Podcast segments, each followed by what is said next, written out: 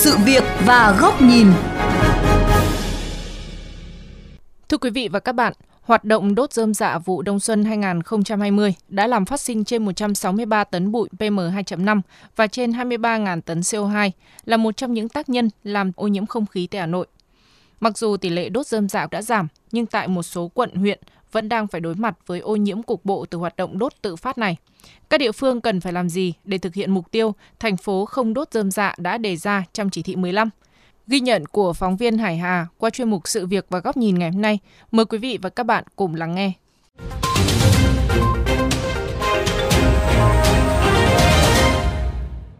Những ngày cuối tháng 5 năm 2021, Đường dây nóng của kênh VOV Giao thông liên tục nhận được những phản ánh về tình trạng người dân đốt rơm dạ sau vụ thu hoạch đông xuân ở địa bàn huyện Phúc Thọ, đoạn giáp quốc lộ 32, huyện Sóc Sơn, Mê Linh, Hà Nội. Còn theo dữ liệu của mạng lưới không khí sạch Pame, chỉ số AQI tại xã Tuy Lai, huyện Mỹ Đức khoảng 18 giờ tối ngày 30 tháng 5 đã chuyển sang màu tím, không khí ở mức ô nhiễm nghiêm trọng. Chuyên gia tư vấn phát triển cộng đồng Nguyễn Văn Hiệu phản ánh. Hiện nay bà con bắt đầu là có hiện trạng là đốt rơm dạ trên địa bàn xã Tuy Lai và các xã xung quanh à, trên địa bàn ở huyện Mỹ Đức. À, hoạt động đốt rơm dạ của mọi người thì thường diễn ra vào cuối buổi chiều hoặc là sáng sớm, ảnh hưởng trực tiếp đến đời sống người dân. Với một số nhà có trẻ nhỏ, với một số người bị đường hô hấp đấy, thì mọi người là phải à, đóng kín cửa lại. Mọi người đi tham gia giao thông thì gặp cản trở cái tầm nhìn và cay mắt theo chuyên gia môi trường Hoàng Dương Tùng, Chủ tịch mạng lưới không khí sạch Việt Nam, tình trạng đốt rơm dạ diễn ra phổ biến trong 2 tuần cuối tháng 5, đầu tháng 6, thời điểm thu hoạch vụ đông xuân và tháng 10, tháng 11, thời điểm thu hoạch vụ hè thu. Đốt rơm dạ là quá trình đốt không kiểm soát và đốt không cháy hoàn toàn nên dễ phát sinh nhiều chất ô nhiễm không khí như bụi PM2.5, PM10, black carbon, NOx, ảnh hưởng trực tiếp đến sức khỏe của chính những người dân bản địa và cả những người dân sống ở những khu vực không có hiện tượng đốt rơm dạ khi mà người ta đốt vào buổi chiều ấy, thì khoảng 9 10 giờ tối một số vùng ở Hà Nội cách độ hai ba chục cây cái nồng độ bụi là cao vọt lên. Rõ ràng rằng là khi việc là đốt như vậy thì khói bụi mù mịt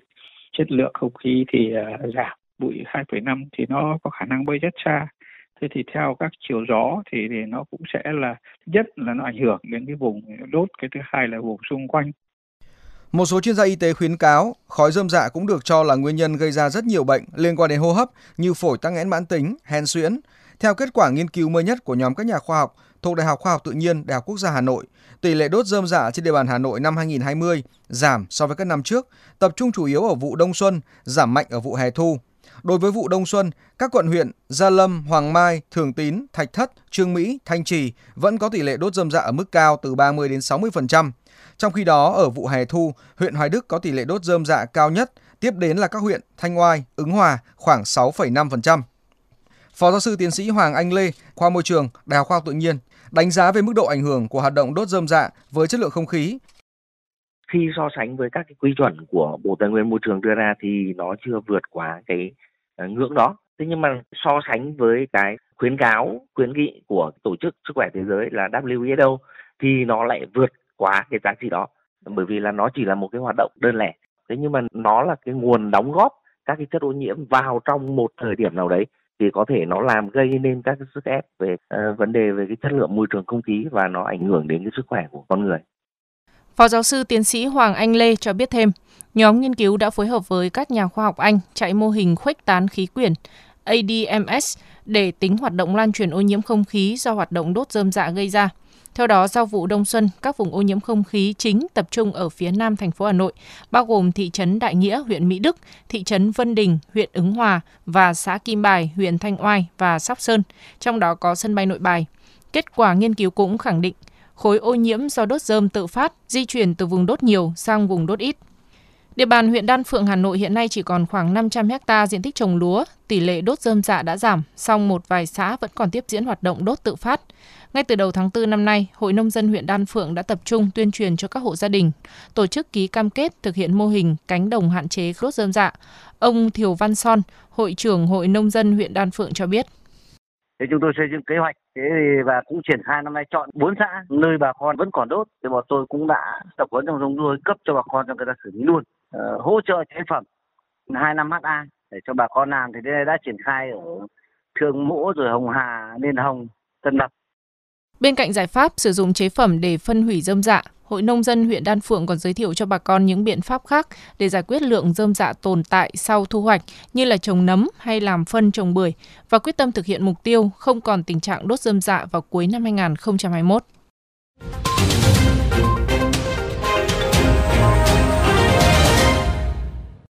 Thưa quý vị và các bạn, hoạt động đốt dơm dạ tự phát làm trầm trọng tình trạng ô nhiễm môi trường và ảnh hưởng đến sức khỏe của người dân.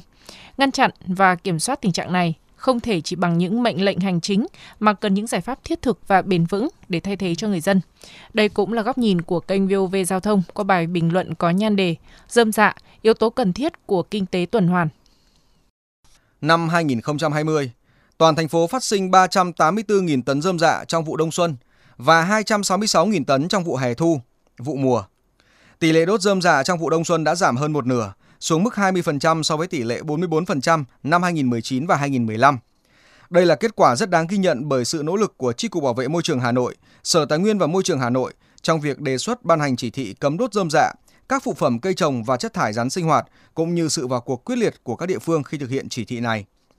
Tuy nhiên, mặc dù giảm nhưng hoạt động đốt dơm dạ tự phát vẫn đang tiếp diễn ngay trong thời điểm hiện nay, thậm chí diễn ra mạnh mẽ ở một số khu vực gây ra tình trạng ô nhiễm không khí cục bộ, ảnh hưởng đến sức khỏe của người dân, gây lãng phí nguồn tài nguyên không nhỏ. Sở dĩ hoạt động đốt đồng vẫn được bà con nông dân sử dụng là do đây được coi là giải pháp rẻ tiền và có thể giải phóng được khối lượng dơm dạ lớn trong thời gian ngắn để bà con kịp cho vụ mới. Trong khi đó, các giải pháp khác đưa ra chưa thuận lợi với người dân hoặc chưa phù hợp với trình độ kỹ thuật công nghệ của bà con. Để ngăn chặn và tiến tới kiểm soát tình trạng đốt dơm dạ, các địa phương cần làm gì?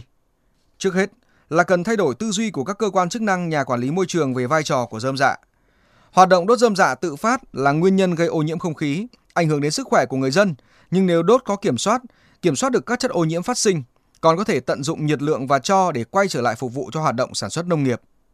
Dơm dạ là một phần phụ phẩm của hoạt động nông nghiệp nhưng không phải là phế thải mà cần coi đó là nguồn tài nguyên. Nếu biết cách sử dụng hiệu quả dơm dạ vừa có thể biến dơm dạ thành nguồn nguyên liệu mới như làm phân bón hữu cơ, phân bón nhả chậm, sử dụng làm thức ăn chăn nuôi hay trồng nấm. Khi đó, nó sẽ trở thành một yếu tố quan trọng của vòng kinh tế tuần hoàn, mang lại sự phát triển bền vững cho ngành nông nghiệp nước nhà.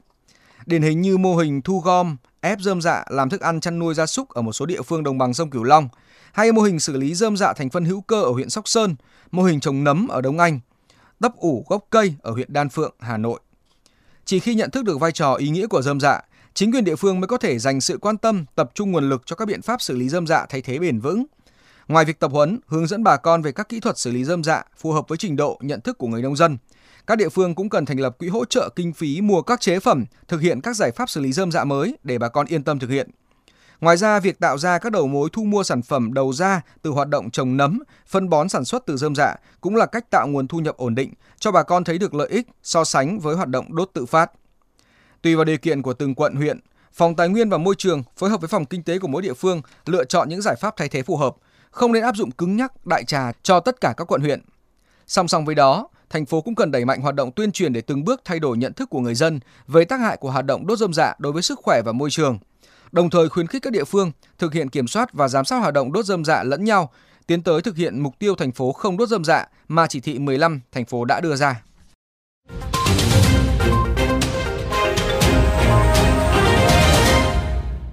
Đến đây chuyên mục sự việc và góc nhìn với chủ đề kiểm soát đốt dơm dạ cần những giải pháp thay thế bền vững cũng xin được khép lại. Quý vị và các bạn có thể xem lại nội dung này trên vovgiao thông.vn, nghe qua ứng dụng Spotify, Apple Podcast trên iOS hoặc Google Podcast trên hệ điều hành Android. Cảm ơn quý vị và các bạn đã chú ý lắng nghe.